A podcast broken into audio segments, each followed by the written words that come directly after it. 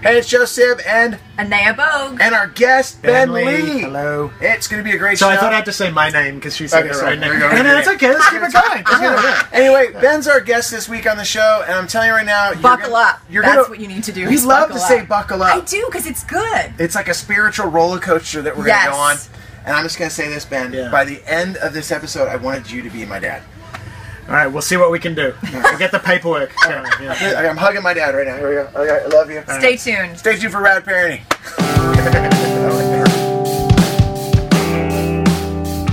I think one of the big things for me has been realizing how many of the thoughts we have and feelings we have were actually defined by other people and other systems of perception.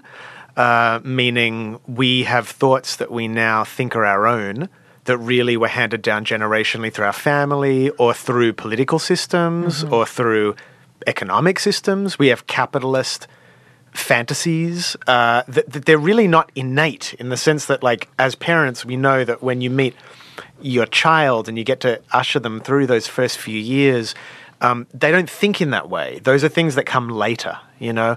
And so for me, it's kind of a process of, I'm making this record at the moment, just finishing it. It's called Freedom, Love, and the Recuperation of the Human Mind, because I really see the process of living as about recuperating our original mind back.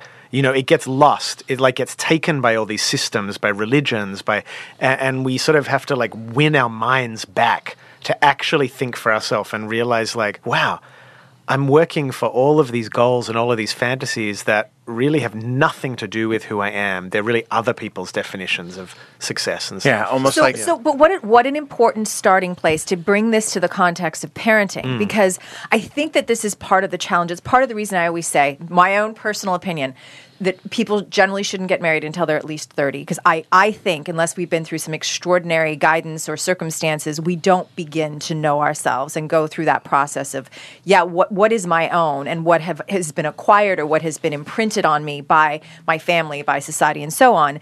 And then secondarily, don't rush to get married and start having children, because we are just not as well equipped as we could be if we do some of the work that we're talking about you having done, and I think all of us in this room have been working on. So I think my question is, as a parent, how do you take what you've discovered about yourself, about fame, about success, and about all of this thoughts that aren't our own, how do you take that into being a parent?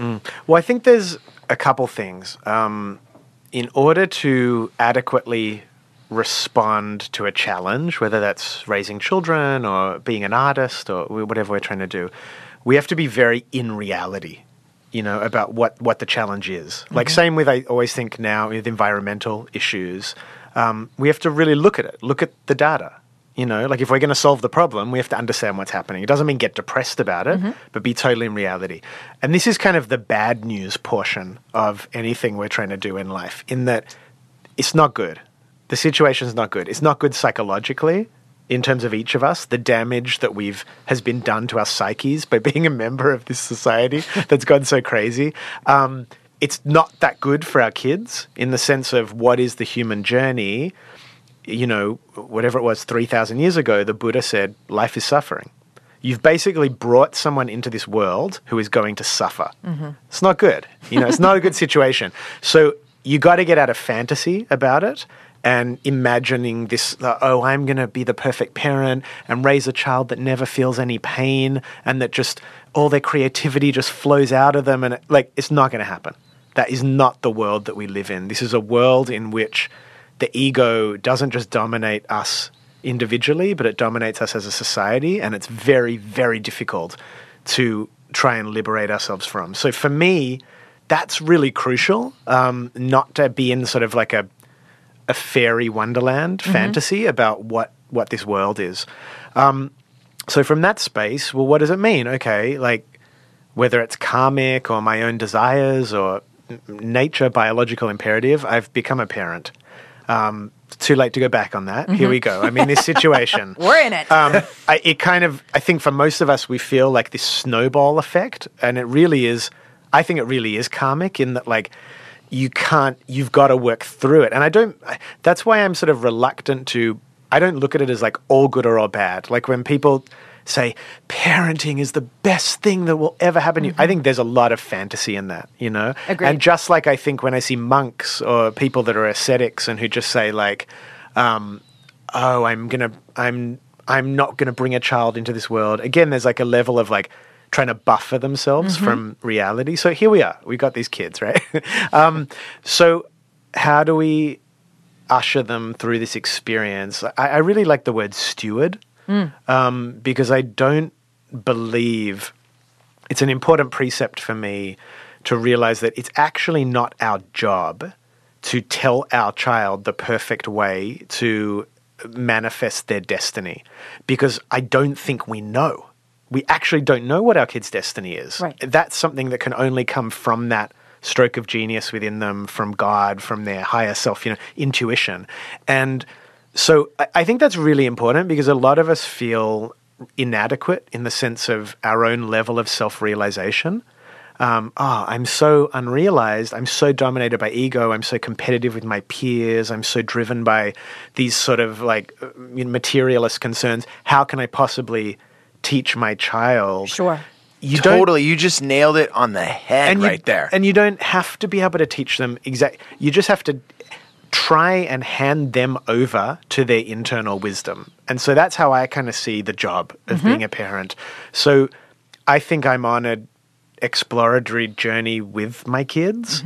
I can hopefully, like, it's like a garden or something, you know. I wouldn't be the first person to compare that, but it's like, you know, we're not in control of nature. Like, there are going to be forces that are way outside our realm of expertise or experience. But I look at it in terms of like, how can I contribute to my child actually being able to listen internally to their guidance so that they can fulfill whatever their mission is on a person, whether or not you have a quote unquote spiritual, like, I think that's another word that is like, it's become almost, it's got so much baggage, spirituality, because people think, oh, it means you have to be sitting with your legs crossed and praying and eating vegan food and doing yoga, you know, whatever these things are.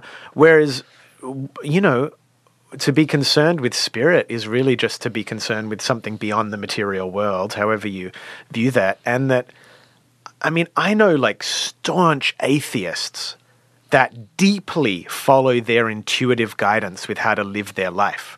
Like, they don't just do what science tells them to do. They have a hunch and they follow it. So I think whether they call that spirituality or not, that's spirituality, you know? So that's kind of what I mean, is that like, take the baggage off what it means to like introduce spirituality to your kid and start really living it with them. Well, and I think that that's key. And we've talked a lot here about the power of modeling certain behaviors. Like, I say very frequently here how important it is for us to allow our children to see us struggle, to see us make mistakes, so that we give them permission to do the same and to see us move through the struggle and come out on the other side, so as well, so that they can see that it's okay to struggle and come out on the other side, that in fact there are internal muscles that are in fact awakened because of the struggle that we go through. But I don't know, I think that a lot of parents get so afraid, and there's a lot of parent shaming in our society, that we think we are supposed to always present as though we know how to do it, we're always going to do it correctly, we can't admit that we've made a mistake, and that puts a lot of pressure on parents, and they sort of shut down and end up limiting their children instead of actually expanding the potential. And even with your kids, like, I apologize to my kids often. Like, when they criticize me, and that can even happen, like yesterday, Goldie, my little girl, was saying goodbye to her friends that are moving to France for a year. And she said, you didn't tell me that was going to be the last time I was going to see them. And she was crying. And I said, oh, I'm sorry about that. I'm sorry I wasn't clear about that. It wasn't like a big deal. It's just, it struck me that the trust we're building as peers, and I don't mean like you have to be best friends with your kids, but the truly, like, aside from the role you're playing in a family, you're both just individuals trying to work out how to live in this strange mystery of a universe. And like, you right. can just say, like, as a brother, I mean, I kind of look at my kids as like, we're also like brothers and sisters. We're co-humans. We're humans that are like equally confused. And I just say, oh, sorry. Yeah, you're right about that. And I can see there's a trust that's building up through. And truly, like, if you ask me about what is spirituality really, I really believe It's the ability to examine yourself and see your mistakes and your hypocrisy and then to rectify it. Mm-hmm. That's it. It's like, take the rest out of it. Yeah. And when I see that, that's what I want to model. I want my kids to be able to say, hey, I think you made a mistake with that. And I'm not going to jump and automatically say, yes, I did. I'm going to think about it. And I'm going to see from their side. And if I think I made a mistake, I'm going to say, sorry, I won't do that again. That's how to model a spiritual path. I had a moment that exactly about what you're talking about in the last 24 hours with my son. It was the classic moment, father-son, butting heads. It got heated. Things were said.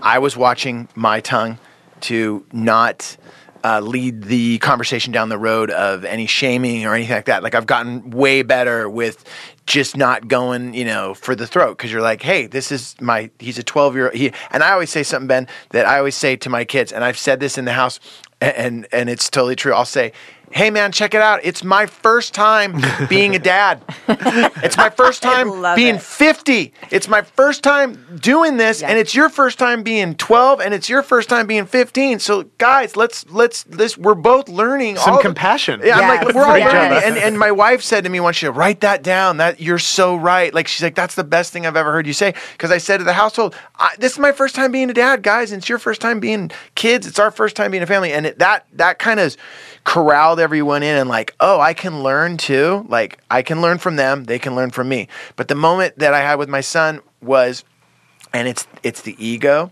It's it's what I carry with me as being a father.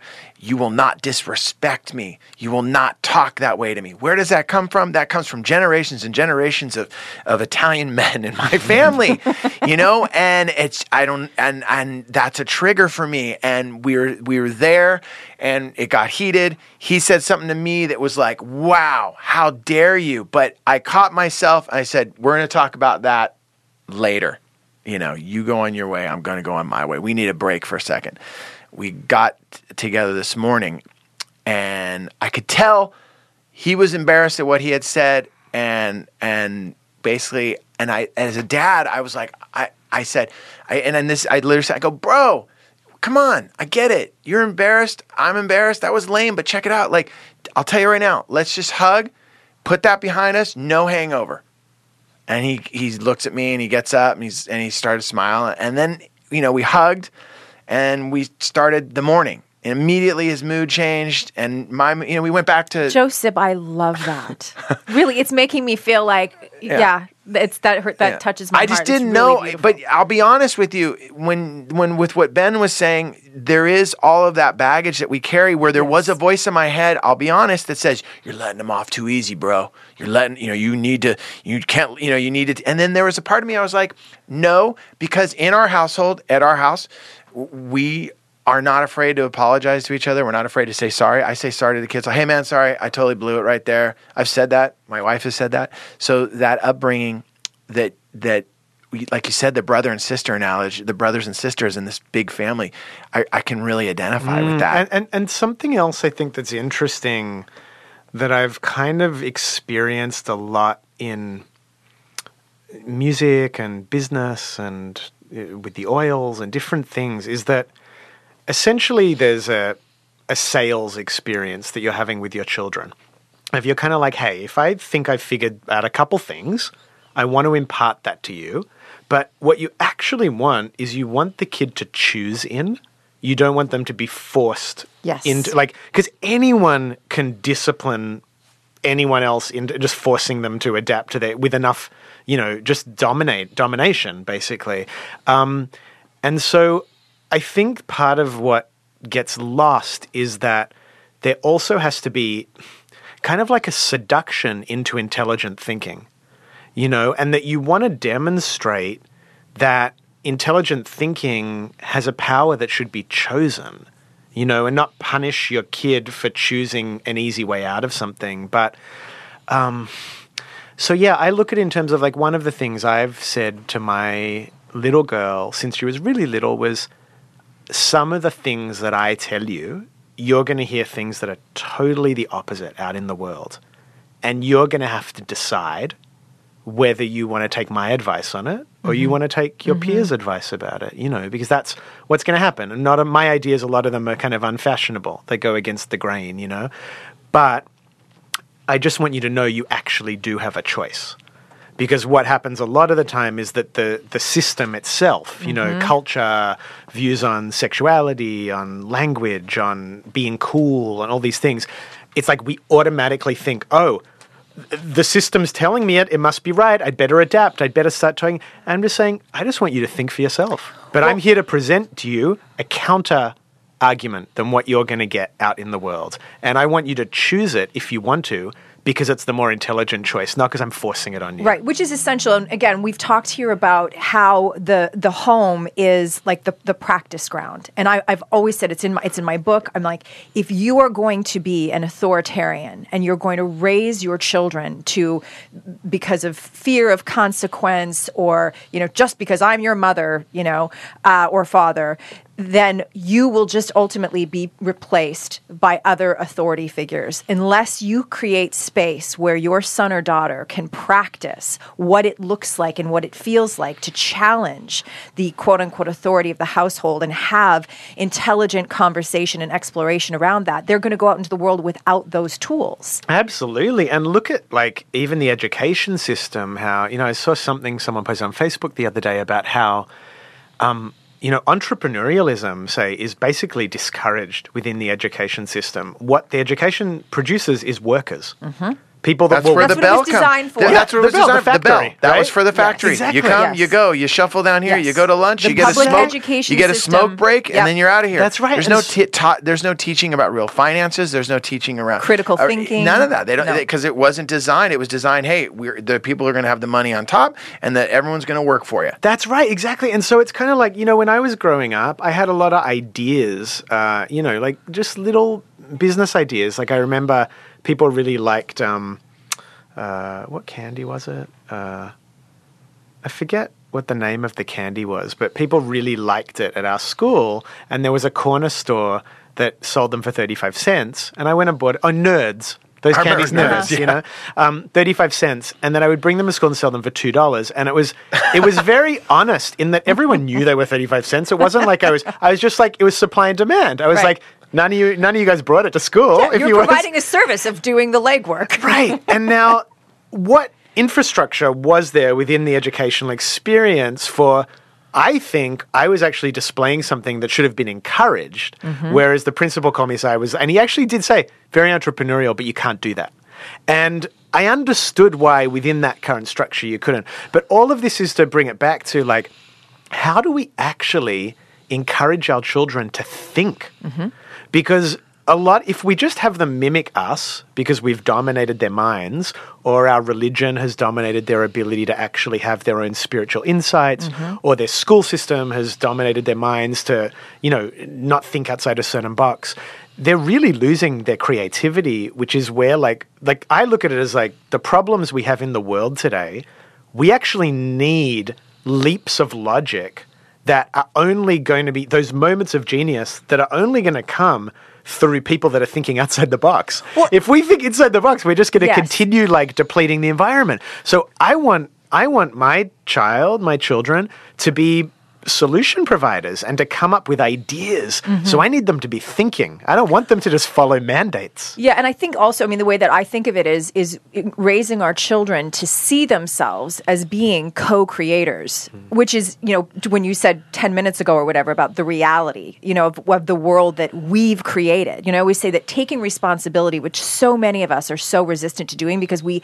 equated taking responsibility with acknowledging we've done something wrong instead of taking responsibility being this ultimate act of empowerment, because we say, oh, okay, so if I'm responsible, that means I had a hand in creating this current reality. Therefore, I can also have a hand in creating a different reality. And if we don't teach our children that, then they just feel like they are, you know, subjects. They're recipients of what just self-evidently exists, which, of course, is not the case. That's right. Exactly. And by the same token, I think guiding them towards perennial truths about human nature not in a forceful way, but because they're true. Okay, such as? So one of them is to do with the nature of kindness. Mm-hmm.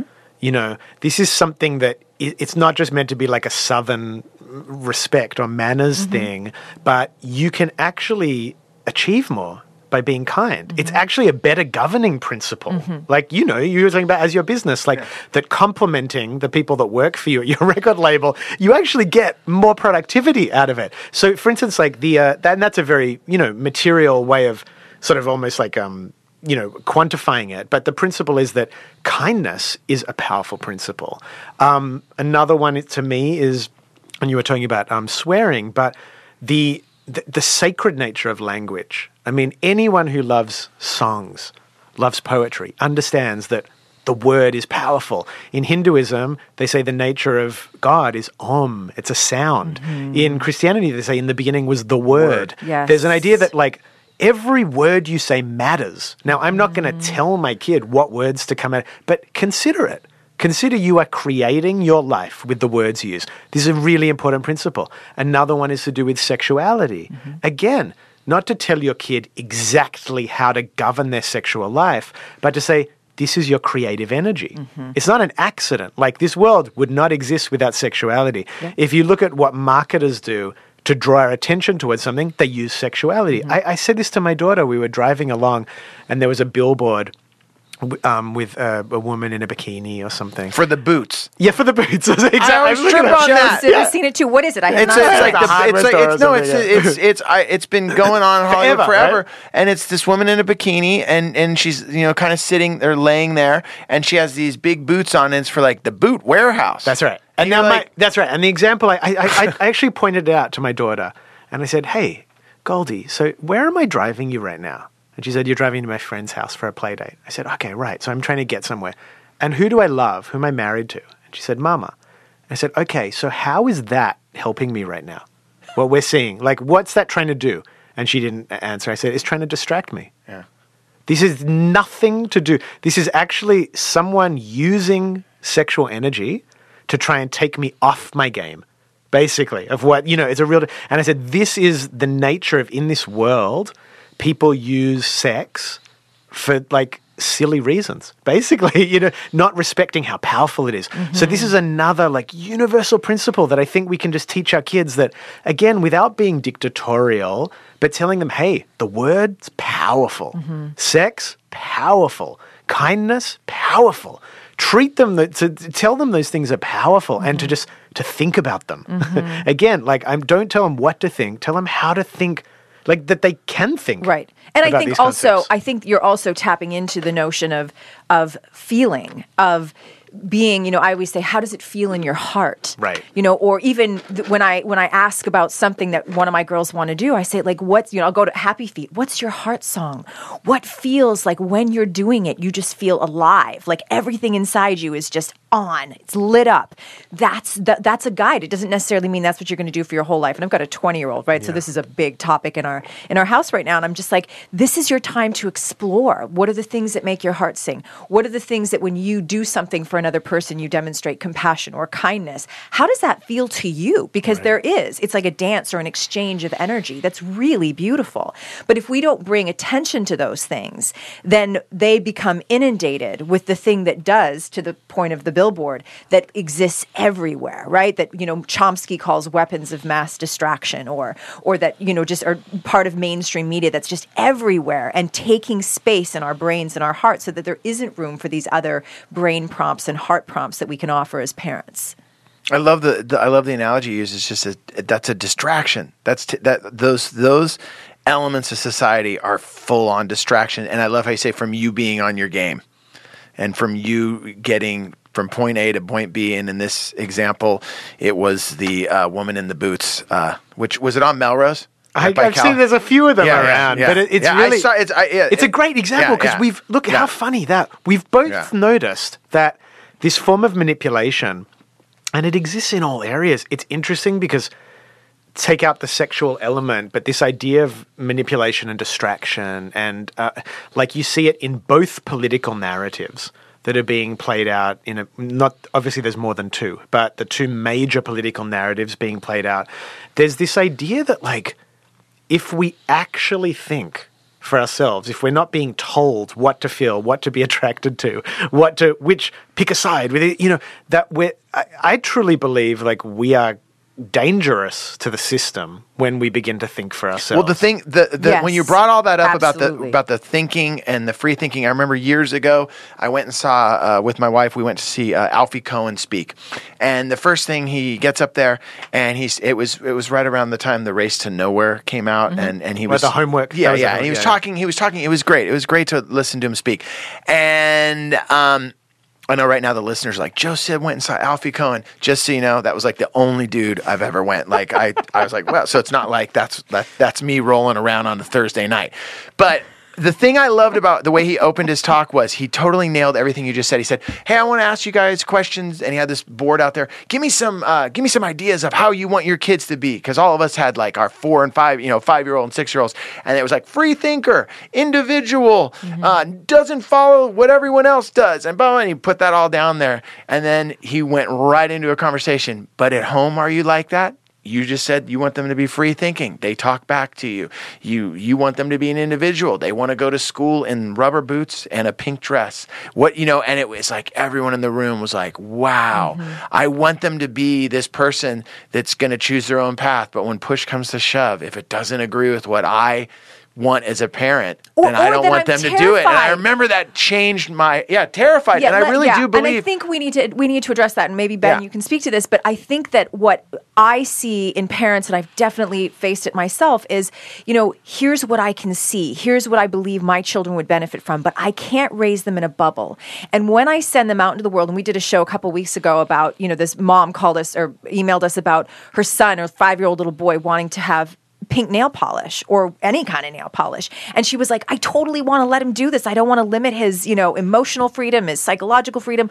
But I'm afraid that if I send him to school like this, he's going to face a ridicule that he's not equipped to face. What do I do? Okay. So, this is a really interesting subject, because I think we have to also discern the difference between thinking for yourself, being a rebellious thinker, and latching onto signifiers of rebellion. To do with the way we dress, mm-hmm. the way we speak, the way we wear our hair. None of those indicate free thought. They're all other systems that have just come in that we're conforming to. Even children conform mm-hmm. to it. Mm-hmm. And I don't think we should underestimate how early those systems convince our children that this is the way to rebel, or mm-hmm. this is the way. And this is why having a psychological or a spiritual perspective on, actually valuing the way we think as opposed to just the actions we take mm-hmm. is really, really important. Because what you don't want to do is raise a kid who actually believes that they are not conforming by the way they paint their nails, mm-hmm. because it's nothing.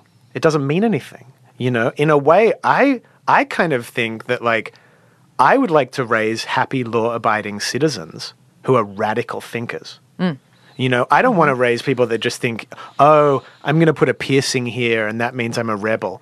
Because how's that going to solve the climate crisis? So you're saying that that's still playing on the surface. So maybe that when a teenager or whomever is taking those acts, my guess would be that there's something deeper inside them that's saying something about this doesn't work for me and I don't want to be a part of it. But we don't have the tools to know, well, maybe I could actually do this, or I could work on some level of contemplation where there would be an internal shift. Instead, I'm just going to demonstrate that I'm setting myself slightly apart from the mainstream by making this act of whatever, piercing. Yeah. And look, we all did this. Like, we all identified with subcultures and mm-hmm. wore. I remember, like, the way I had carried my bag, or the types of jeans I wore. Everyone was wearing baggy, extra large, everything. And so we all experimented with that. But ultimately, as adults, what young people look at us and say is boring mm-hmm. is the fact that we no longer carry these signifiers of rebellion, because we've actually realized their futility. Mm-hmm. And that is a really good lesson that you can express to your kids, that say, hey, look, you're welcome to try your hair in some crazy thing, but I would actually take a look at, you might just be trying to draw attention to yourself mm-hmm. that way. And there's probably something deeper, like you said, that we can examine about, what is it you're seeing about the way your peers are thinking mm-hmm. that is, like, are you able to actually contain that you look at things differently without making a big theatrical piece about it? Because a lot of, like, the whole thing of wanting to appear like a rebel mm-hmm. is like, we actually can't handle being a rebel. So we want to like slip into a role and get patted on the back and being like, hey, man, look at that cool guy. He's wearing a leather jacket. And all, as opposed to going like, you know, truly thinking outside the box. So yeah, that makes sense 100% because what you're saying, it's the uniform. It's like I remember when I was a kid growing up, the punk rock uniform. You could go and you could buy the studded jacket. You can buy the Doc Martens. You can buy the pants. You could have the whole uniform. But what you're saying is that this is a uniform. What's inside the shell? What's inside the brain? What's inside that person's heart? And like you said, to be a true rebel, you know, and I'll even use an example as bands when I was growing up. You know, the dude that dressed the punkest usually wasn't the most gnarliest guy on the scene. It was the dude that just showed up in the t-shirt and regular haircut, and he had the ideas and the thoughts that turned you on to different music and different people and, hey, I'm going to put out my own record. And you're like, wow. I mean, you know, you look at some of the people in the scene even that, you know, you and I wandered through, Ben, a lot of the people, you know, whether it was like an Ian MacKaye or something like that, they're just a guy, you know, t-shirt and jeans, but he has amazing thoughts and his brain is so, you know, amazing and rebellious. Does that make sense? Yeah, absolutely. Yeah. And I think the thing that I guess what you're saying, I get what you're saying with the parents in the sense that with the pink nail polish and that particular thing is like, hey, you can do that and do it, but what about, you know, what does that really mean? You know, and obviously this mom, it was a young kid. Mm-hmm. And you know, they might not be at that point in their life. Yeah, but still, you know, it's kind of like the promise of perennial philosophy and of spirituality and all this deep inquiry that's occurred in mankind over the ages is that, including, you know, Buddhism, and so is that the manipulation of the physical world of phenomena it's never going to get you what you want. It's just not. It's just another, you're playing. I look at it as like you're decorating your prison cell. You know, we're all awesome in these prison cells, and there are those amongst us that have become experts at decorating them in just all these fanciful ways, and they talk in interesting ways, and they have these outfits, and they're like, they've basically made the best. They've really settled. That's what I think, though. Instead of thinking of liberation, instead of thinking like, how do I actually break out of prison? Okay, they're basically going, let's just make the best of that we're in prison. So a moment ago you said, I really am more interested in having my children be law-abiding citizens who are, you know, capable radical thinkers. But to me, I don't know how those two things exist because so many of our, you know, our current laws need to be challenged. And part of, I think, it's another source of, you know, fear control that we say, if you challenge the system, if you, you know, whatever, don't follow the rules, then there's going to be a consequence. And to some extent, a person has to negotiate, okay, well, do I want my freedom to be limited by, if I challenge this, my freedom may be limited, and then will I really be able to do the work of challenging the system if I'm behind bars, just to take it to its extreme. So how do you as a parent, how do we as parents find that middle ground where first of all, we're encouraging them even to think about what it means to be a law-abiding citizen and that laws are creations of, well, we're getting way philosophical in this particular episode, but also, you know, to navigate our way through that. So to be a good person does not necessarily mean being law-abiding. To be a radical thinker, you know, you may be abiding some laws, but not always. Do you see what I'm saying? Yeah, like, I do, but I think the key is, look, this is a paradox that has been, you know, explored for thousands of years. I think Jesus said it amazingly. We said, be in this world, but not of it. Mm. And I think the idea that to think for yourself, which is what was called awakening or enlightenment, has nothing to do with the system you're living in. And you can be going through understanding that we're here in, the Buddhists call it samsara, the Hindus call it maya. It's a world of illusion. It's a prison to some degree. But to win back your own mind is a totally internal process.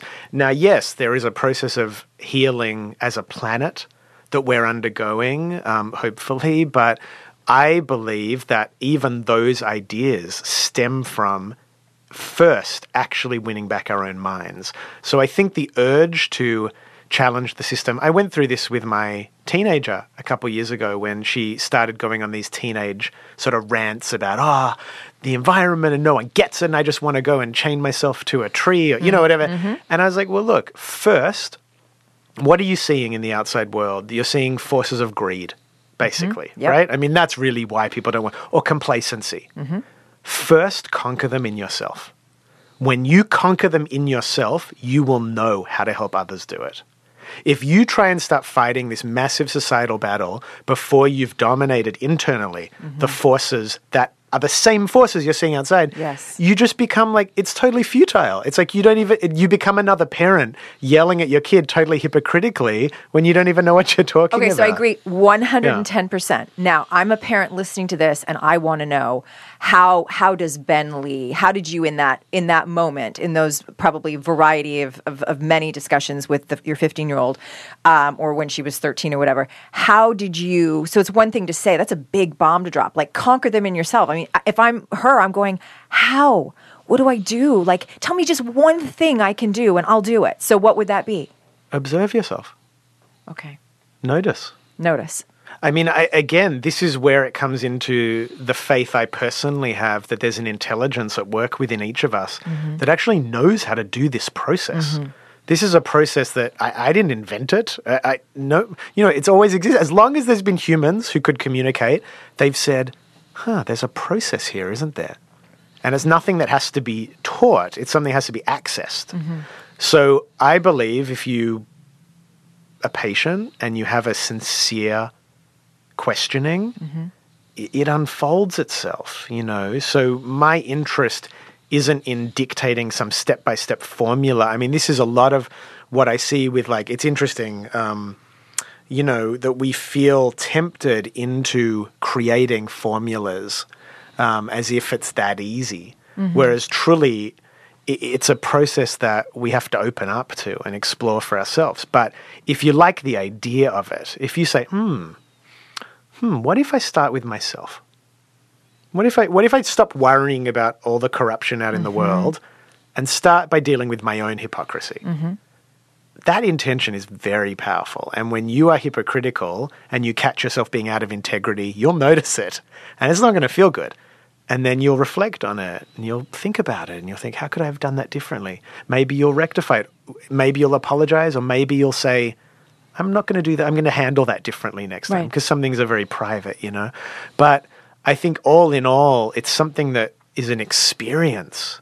Agreed. Yeah. And I think that, I mean, my personal opinion, and there's many people out there that would not agree with this, but I think that we have moved over the last, I would say, 3,000 or so years, further and further away. Although I think we're starting to like come back and have this balance between like really extremely rational thought and something that is like back in connection with our internal selves. But I think the moment we put God, whatever that means to you, outside of ourselves, mm-hmm. there's an objectification of God. Yeah. Never mind all the dogma and the rules that come with that. That we have effectively given up. Like we've moved about as far away from that spiritual experience, that internal voice or listening or contemplation mm-hmm. as we could possibly move. And that's why it's really important not to be arrogant in our explanation of the spiritual truths that we've perceived as adults towards our children, because they can smell it on us mm-hmm. when we're speaking not from experience. Mm-hmm. So if you really ask me, what do you know to be true spiritually? Mm-hmm. Like, what have you really firsthand experienced? What I'll say to you is, there's something there. Mm. And that was that what you would say to your girls? Yeah, yes. There's something there. It's like, I know there's something there. Mm-hmm. I'm not going to pretend I can fully map it out for you, but I'm also not going to pretend it doesn't exist. Right. There's something there. And that's enough. Am I the only one? And I know people who are listening are just like, I want Ben Lee to be my dad. Like, I don't know how. I love my dad so much, and he listens to the podcast. But Dad, if you're listening, I know you want Ben Lee to be your dad. How? Yeah. Oh my gosh! Like, yes. I once again, you know, we've had a good show when I don't talk, because I'm learning. It was beautiful. And you know, I want to say one other thing, just to kind of like just put a. Just a, I don't know, something at the end of that last little back and forth is when my little one, who's deeply inquisitive in a different way than my 20-year-old is, she has, you know, because she hears her friends talk at school, and she came home, you know, a few months ago and said, you know, what do you think? What is God? What do you believe in God? And I said, when I think of God as a verb, not as a noun. And she had just in school learned about, so we had to kind of do a recap on verbs and nouns. But to me, it's like that keeps us in this space of experience instead of objectification, and it maintains a focus on the internal, you know, what we come in with, and exploring that as opposed to looking, just like materialism and consumerism and all of that, looking outside ourselves for that, you know, back to the documentary where we started, for that sense of success and accomplishment, and instead turning inward and knowing that it all exists within ourselves. Absolutely. Thank you. Yeah. Yeah. Yeah. I just, I want to touch on two things before we split. Okay. The first thing I was just going to say, you mentioned your daughter, and I know you were talking about your stepdaughter. How was it coming in as a dad? Because we get a lot of questions from, you know, step parents. They're like, I have a stepdaughter or a stepson, and I'm a dad, or I'm, you know, on the mom's end. How did that like, was that like, at what age did you become stepdad? And then you've been with her from, what was it, from like four turning 5. Yeah. So it's been 10 years. Yeah. It's a very unique role. In our particular case, her dad is super involved in her life. Like, they fully, really co-parent. Great. So in a way that potentially makes it more complicated, because it's not like you're stepping into being a substitute father. You're filling in this whole other role. So I don't know. I've really enjoyed it. It's been an interesting and a challenging experience. I think I'm probably the person in her parenting kind of unit. Mm-hmm. Unit is what she calls us in our group text. I love it. That, does she call it the parenting unit? She just calls it unit. Unit. Oh, so good. But I think I'm probably the one in unit that has been as passionate and protective about her spiritual interests and her, and so that's been a nice role to be able to assume. It's almost more like a godparent or something, to be able to have that conversation without the triggers of, like, with your own kids, you just get so crazy. Mm-hmm. And it's so much easier to see when that biology thing isn't there. Mm-hmm. You can just think so much more objectively.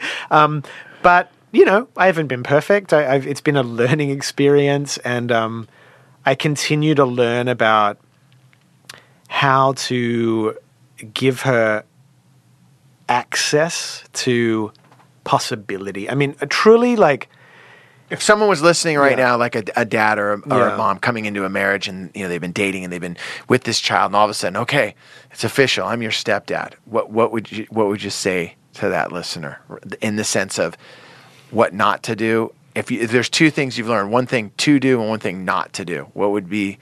We're very bare bones on this show. Yeah. You know, like, yeah, well, it's really hard. I'm not sure I have very good practical advice. I mean, it's funny. The thing that came into my mind is, say hello